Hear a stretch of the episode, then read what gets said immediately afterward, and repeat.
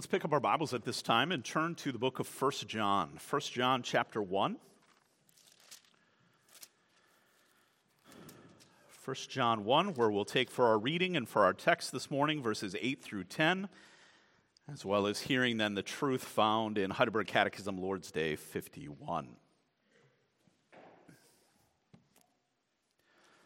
And so we hear again in the blessings of God's providence, not only seeing and understanding of what is required unto our forgiveness, hearing it our confession, hearing it in this word, a great opportunity for us to give witness of our forgiving God. So let's hear these words. 1 John 1, verses 8 through 10. We pay special attention to the reading of God's word because it is the best thing that He has prepared for you today. He's given us His infallible, inerrant word. If we say we have no sin, we deceive ourselves, and the truth is not in us. If we confess our sins, He is faithful and just to forgive us our sins and to cleanse us from all unrighteousness. If we say we have not sinned, we make Him a liar, and His word is not in us. Thus far, the reading of God's holy word. Let's also, again, take up that summary of that word in the Heidelberg Catechism. It's found in the back pages of the Maroon Trinity Psalter Hymnal on page 895. As we hear on the bottom right corner of that page what the fifth petition of the Lord's Prayer means. And so question 126 asks, what does the fifth petition mean? And our answer is this: forgive us our debts as we forgive our debtors means, because of Christ's blood, do not impute to us, poor sinners that we are, any of the transgressions we do or the evil that constantly clings to us.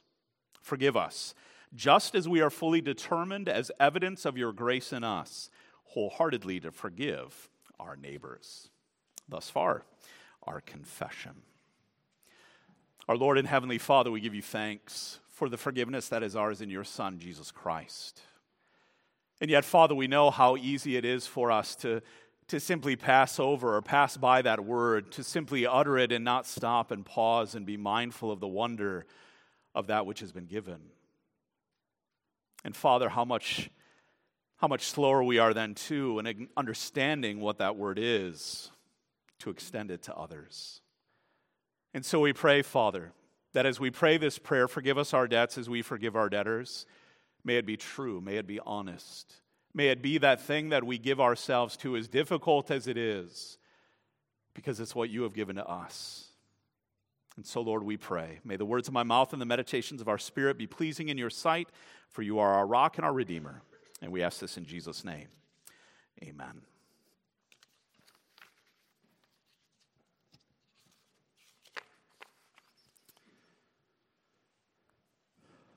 Well, congregation beloved of our Lord and Savior Jesus Christ, one of the books that I've recently finished reading and was very, very good for me to read is just a one-word title, and that book is called Forgive. It's a book written by Pastor Tim Keller, who, in God's providence, passed away this past Friday after a battle with pancreatic cancer. And his teaching profoundly shaped me in a number of different ways. And so when he brings out a book, and certainly we are still discerning, and we don't agree necessarily with every formulation of every author we've ever read. But in picking up that book, it brought me again before the multifaceted splendor of what God has given us in forgiveness, as well as that extension, that and, even as we see in our catechism today, of the great call to forgive others. And so in reading several of the articles written soon after Dr. Keller's passing, I saw recorded this quote: "We are more sinful and flawed in ourselves than we ever dared believe. Yet at the very same time, we are more loved and accepted in Jesus Christ than we ever dared hope." That we are great sinners in need of a great Savior. And that's certainly what's brought before us again this morning. That Savior has fully satisfied the justice of God, has fully paid for all my sins with His precious blood, has atoned for our sins, has removed our guilt. that we may assert confidently we stand forgiven at the cross. That is our message. That is our hope. It's the greatest benefit of salvation. It was Dr. Keller's confession, the reason he's been gathered to the Father with all the saints in the fullness of joy. It's the confession that we are called to make in Jesus Christ. A confession we must speak and live. A call made more awesome in considering the baptism that we've just witnessed. Of what these promises really mean. Of what we're saying. Of what the end of them may very well be. Because we don't confess today that Nolan has been saved by way of this baptism. Certainly not. No, we confess what? He shares in our condemnation. He's a sinner just like his parents, just like me, just like all of us. He shares in our condemnation, but also in the promise of a forgiveness in Jesus Christ as a covenant child. A promise that he in time must profess by way of God's mercy that he might receive all of that promise in full. And yet, what have we promised to teach him? We've promised to teach him that. We've promised to teach him grace. And how are we the recipients of grace? By way of forgiveness. That is what we teach. That is what we share. We promise to teach the truth of the gospel, of grace and mercy and love granted and forgiveness, that we along with him are more sinful than we could ever know, but more loved and accepted than we'll ever know in Christ. Our children need to see that and hear that. Are they? Are they hearing that forgiveness in that kind of way?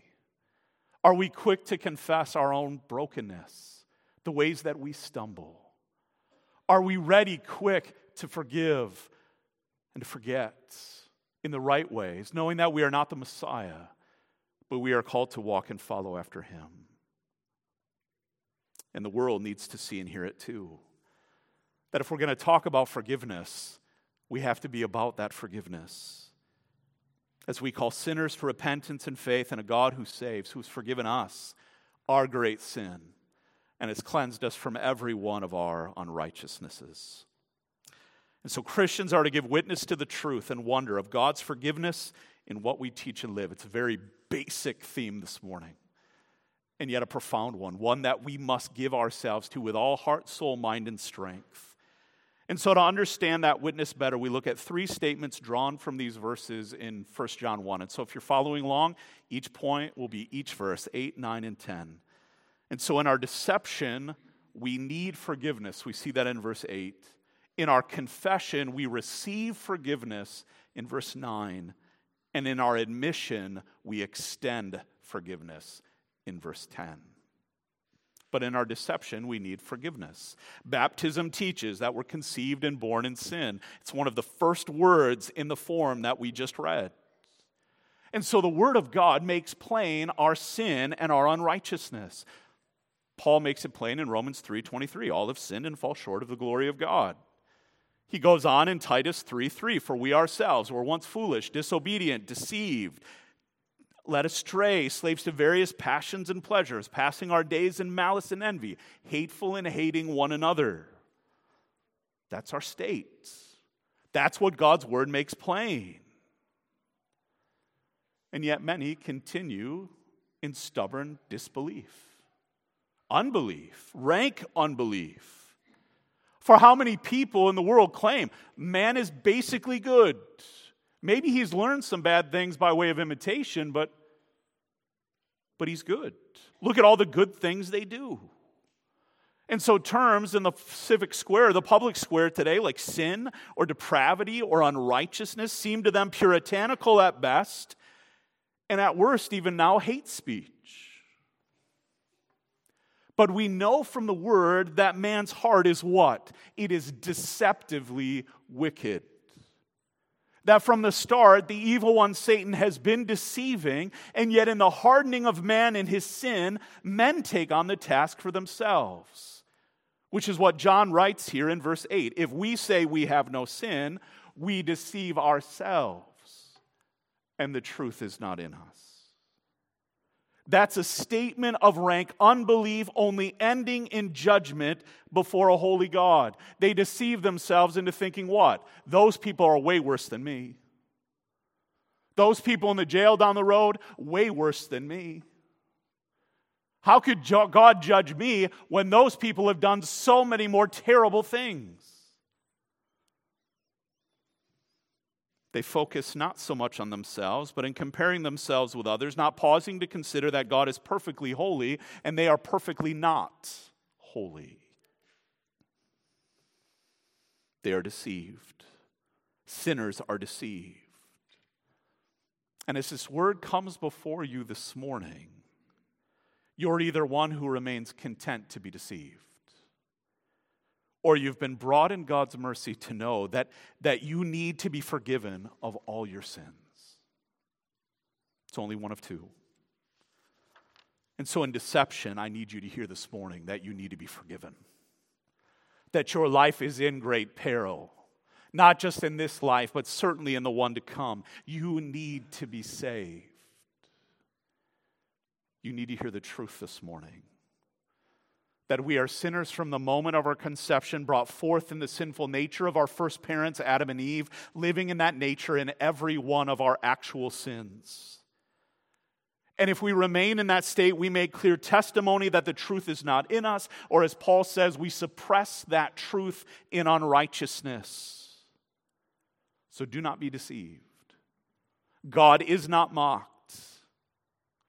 Into your deception, he is being merciful to speak of his word and of his truth again. You need forgiveness. You need to be made right with God. And for those of you who know this, who have sought the forgiveness of a holy God through Jesus Christ, his Son, you need forgiveness too. You need it every day in the sins you commit. That even though they have been completely forgiven and covered at the cross, seeking forgiveness for you now becomes what? A part of continuing to enter back into relationship with the Lord, in a desire to be restored to him rightly. Father, I have sinned against you. I have broken fellowship and relationship. Restore me again to yourself. Though I am undeserving, I thank you that your Son is. Restore me in relationship to you.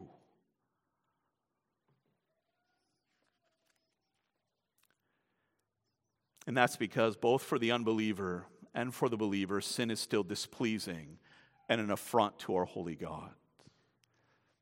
So you need forgiveness. You need to know it. More, you need to know that Christ, to know that you're broken, to know that if you remain in sin, you are still under curse. And your children need to know this too.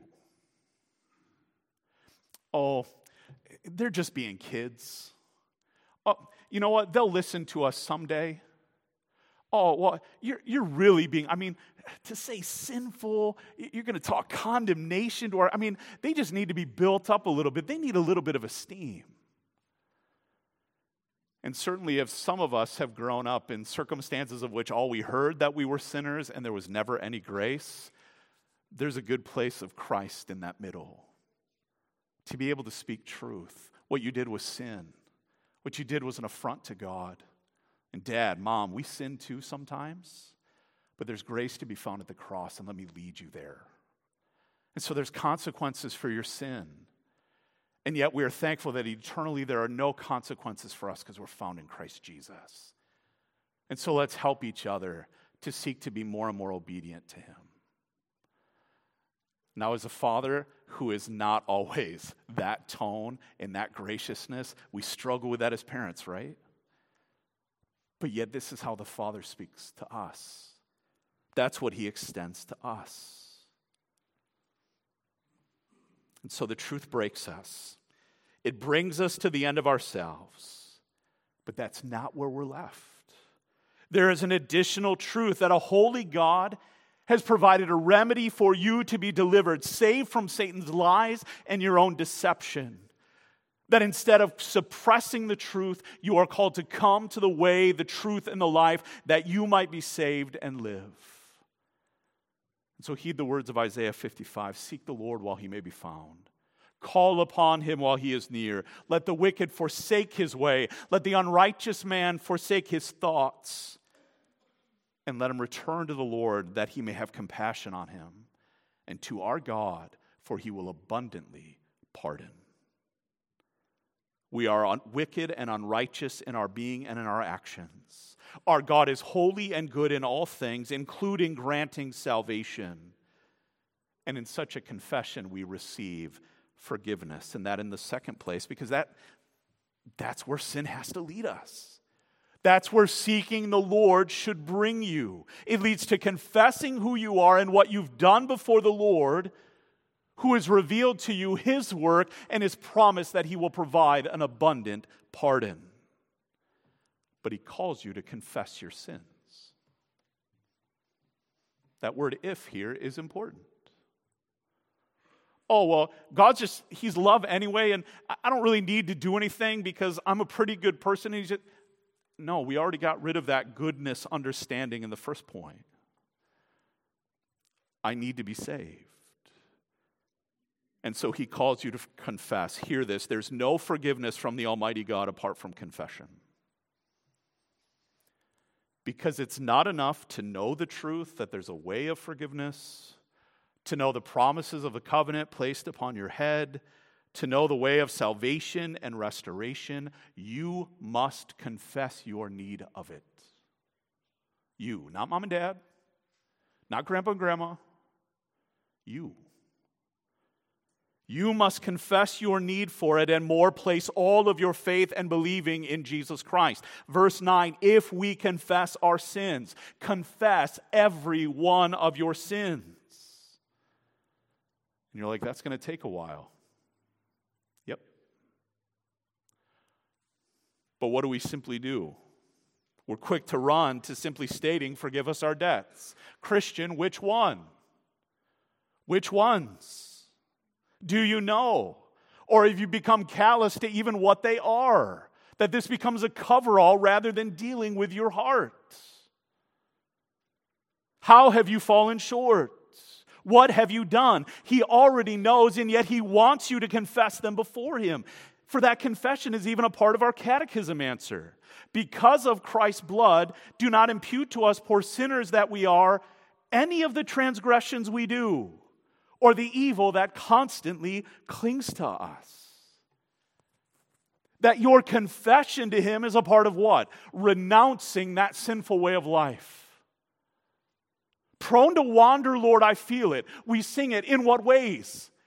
Lord, help me to stay away from those ways. Keep me from these things. Remove that idol from my life. Confess your need for his help in putting to death your old nature, for his help to show you in every way that you belong, body and soul, to him. Confess to him your assurance in Christ alone, that if you through weakness should fall into sin, you will not despair of God's mercy, nor use weakness as an excuse to keep sinning. That children and young people, to confess your sins to the Lord is to acknowledge your sin, to loathe it, which is a big word, to hate it, to hate every bit of it, and to turn away from your sin.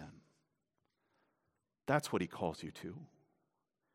But more, it is to be found and to pray, Father, may I be found most fully in the work of Jesus Christ for me. He is all my righteousness. He is all my plea. For in that way, confession then leads us to blessing. It's the only way to blessing because it leads us to Jesus Christ alone. It's the blessing of Psalm 32. Blessed is the one whose transgression is forgiven, whose sin is covered.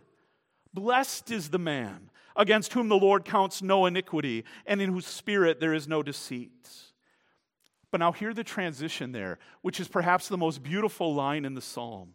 For when I kept silent, my bones wasted away through my groaning all day long. That is the restlessness and the hurt and the weariness of our sin.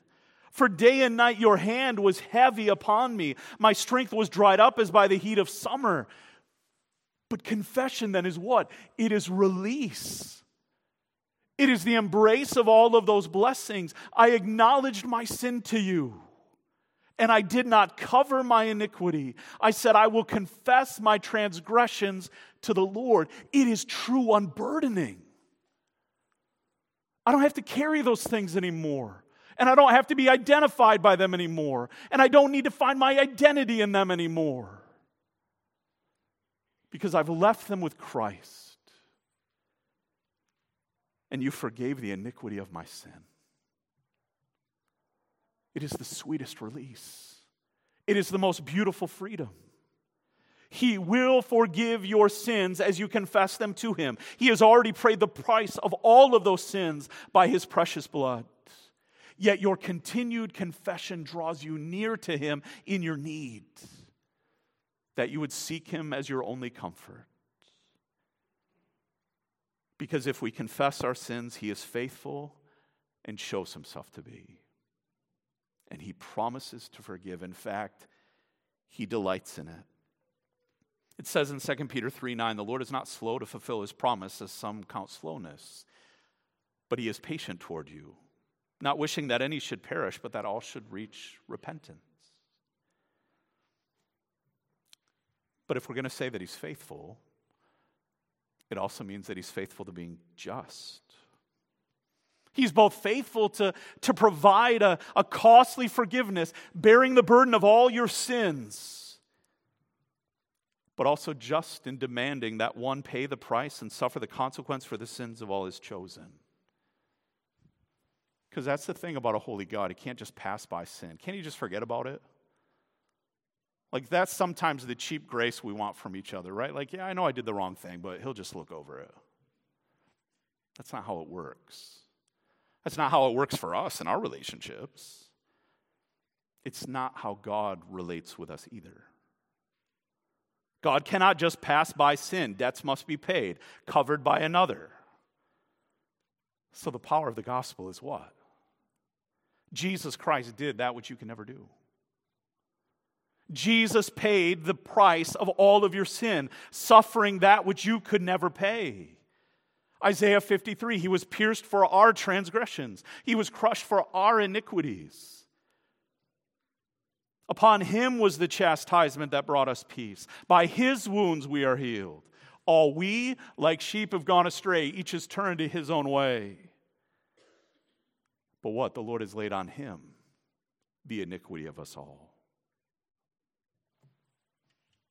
You see, that should humble us in the most profound way, because we stand forgiven by His faithfulness to His word and by His justice done in the cross.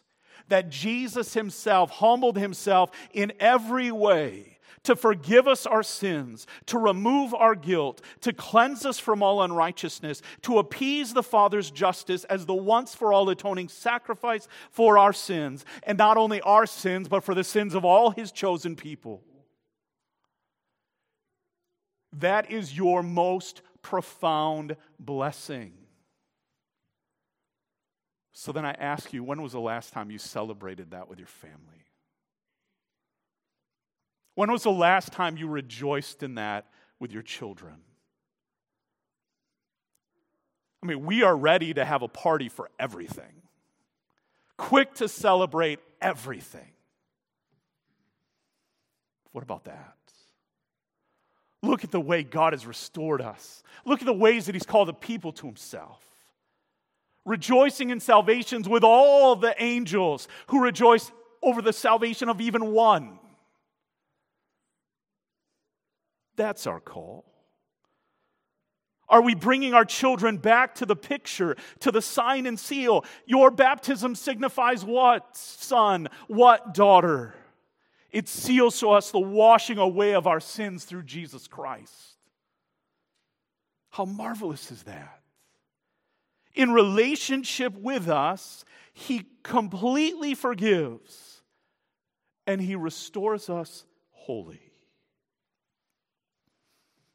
That making plain that His justice and righteousness depend on His great faithfulness, mercy, and love. And that kind of forgiveness is yours only by grace alone, through faith alone, in Jesus Christ alone. But yeah, maybe you hear that this morning and you're like, that sounds way too good to be true. Because you know the brokenness of your own heart. And you know the things that you've done. You know the things that you're still doing, even sitting here this morning. And in that way, maybe I don't know you. Or maybe somebody does. But you think that promise, even that we've heard this morning, is unbelievable. That maybe God in his goodness to you has already shown you already the wonder of his holiness. And all you can see in your life is the horror and the brokenness. You see the depths of your separation from God and rebellion from him. And you ask, how? How could a good father do what he promises in baptism? How could he do that for us in his son? How could he pour out all of that for someone like me?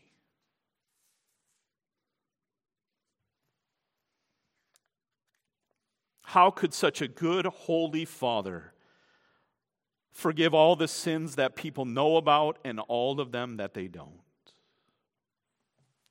I want you to hear this clearly this morning. If you confess your sins, he is faithful and just to forgive.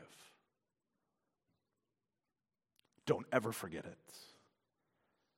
Don't ever let Satan lie to you and say, you're not good enough. You didn't do enough work. The Father could never love someone like you after what you've done. There is no sin which you will confess to the Lord that he doesn't know already and that he's not willing to forgive. He is faithful and just to forgive and cleanse. And that's the comfort and assurance you need. That's the comfort and assurance I need. That all of God's people need. As Calvin writes, be fully persuaded that when we have sinned, there is a reconciliation with God ready and prepared for us. Isaiah 43, he blots out your transgressions for his own sake and will not remember your sins. It is the promise of his word. Titus 3, but when the goodness and loving kindness of God our Savior appeared, he saved us. Not because of the things that you have done, not because of works of righteousness we have done, but according to his own mercy he saved us. Through the washing of regeneration and the renewal of the Holy Spirit, whom he poured out on us richly. Through Jesus Christ our Savior. So that being justified by his grace, we might become heirs according to the hope of eternal life. For as you come in that confession, and it is the greatest unburdening, what you are brought before again is his faithfulness and his justice, but also his love. That you are forgiven and saved simply because he loves you. It's the wonder of hearing Ephesians 5 when we run to that saying, husband, love me already, right? Husbands, love your wives.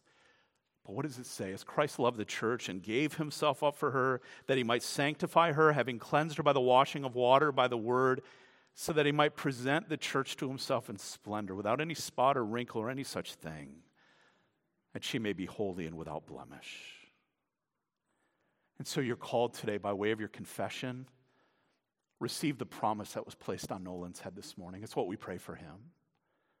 That he would come to that place of confession and of faith. And when you do it, he will forgive. Embrace the promise that Christ is your righteousness. Embrace him by faith, and in the newness of life he grants you. Live in the freedom of love and righteousness that he blesses. According to the truth of Romans 8:1, there is therefore now no condemnation for those who are in Christ Jesus. And so as you admit your need for a Savior, you need to be preserved in that forgiveness as you persevere in your confession. And in so doing, you will come to understand and know your great need to extend forgiveness. And that briefly in the last place. Because in God's faithfulness and justice, the Holy Spirit will impart to us what we have in Christ. Namely, the washing away of all of our sins and the daily renewing of our lives. That is the fullness of forgiveness. That forgiveness isn't just a sorry, sorry, sorry of which He will forgive, but I don't want to do that anymore. Renew me in your righteousness. And yet, if we're honest, we speak a whole lot more about the first part, right? About the washing away of our sins, but very little about the second, the daily renewing of our lives. But a day by day in that renewal, what are we made mindful of? What do we need to teach each other? That God keeps forgiving us again and again and again and again. That even when we hear, well, Jesus, how many times do I need to forgive somebody? What do we want? We want a number. We want to count, right? Just let me fulfill righteousness in this way, and then I can give up doing that. God has never give up on doing that for you. He has never given up on that. He keeps forgiving us again and again and again. It's the wonder of His grace and truth. But if we need to continue to be forgiven, then what does that mean? Then somebody else needs that too.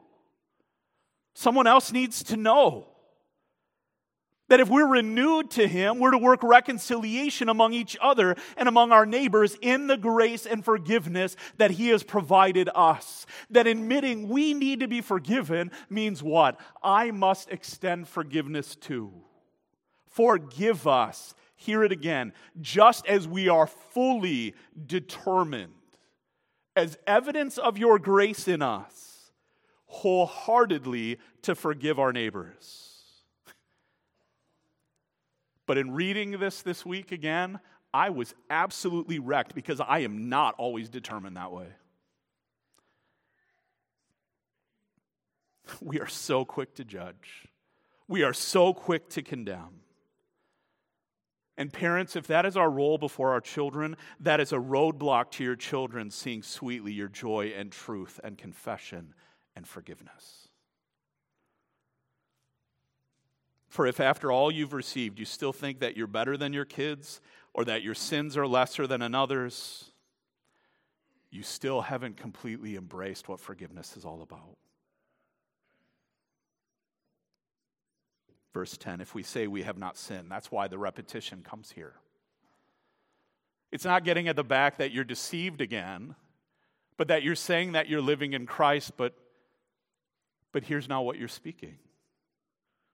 I haven't done that. Can you believe they did that? Can you believe they did that to me? That's unbelievable. That's unforgivable. If you've ever said that, let this verse humble you, convict you, and drive you to confession.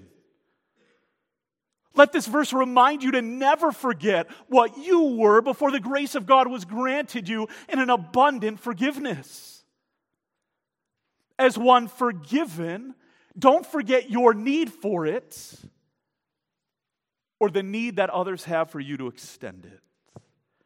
Kevin DeYoung writes it very plainly this way, quote, "The unforgiving heart is the unforgiven heart," end quote.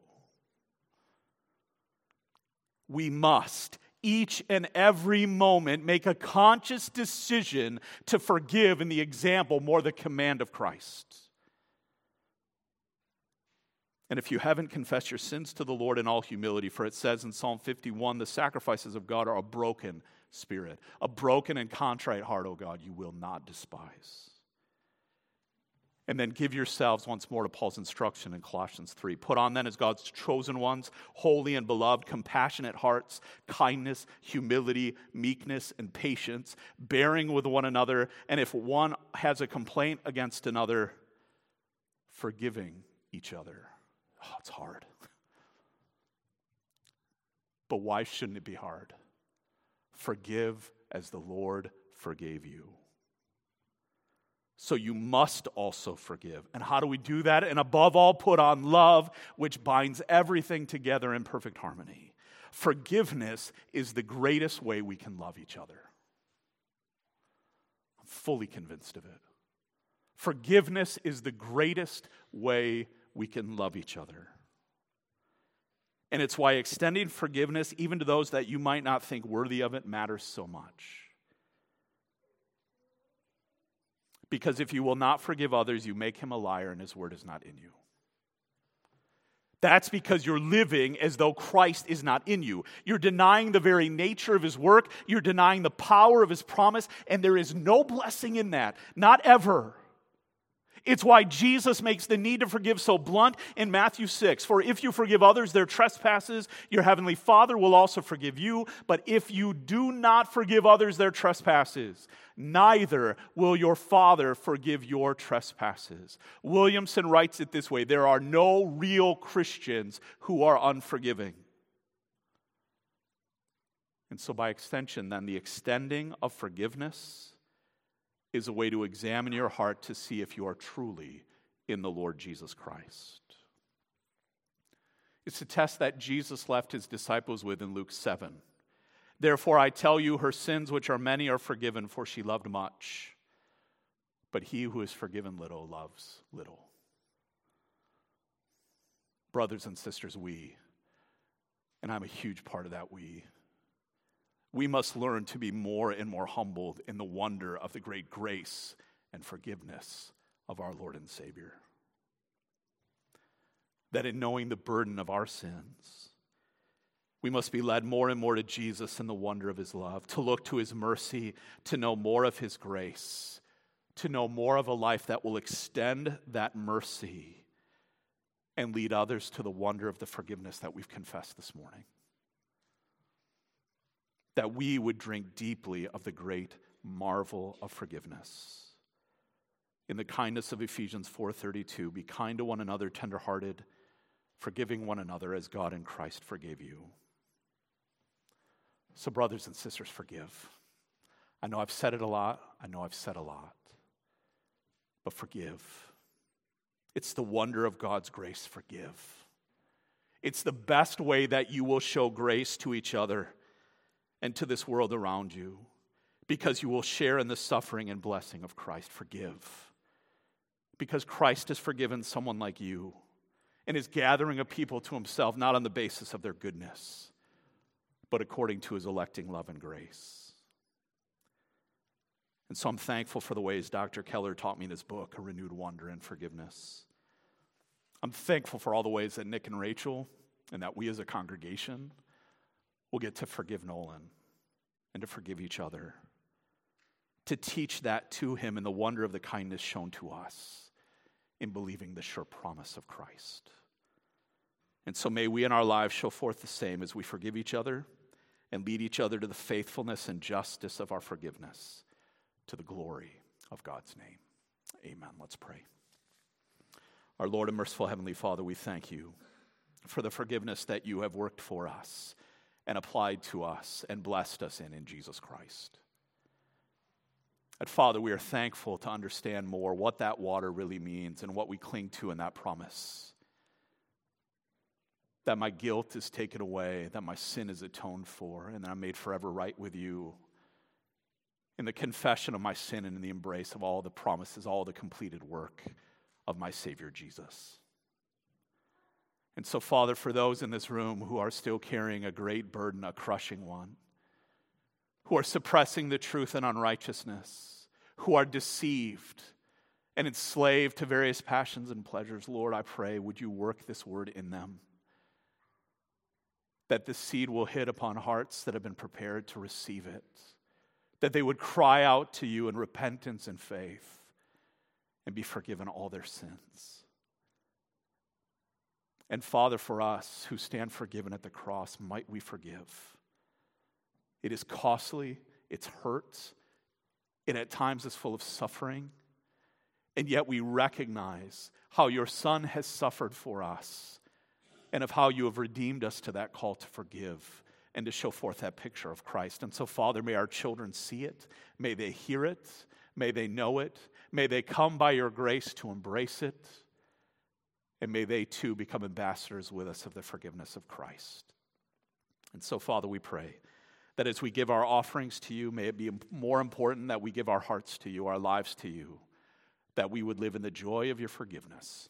And we ask it in Jesus' name. Amen.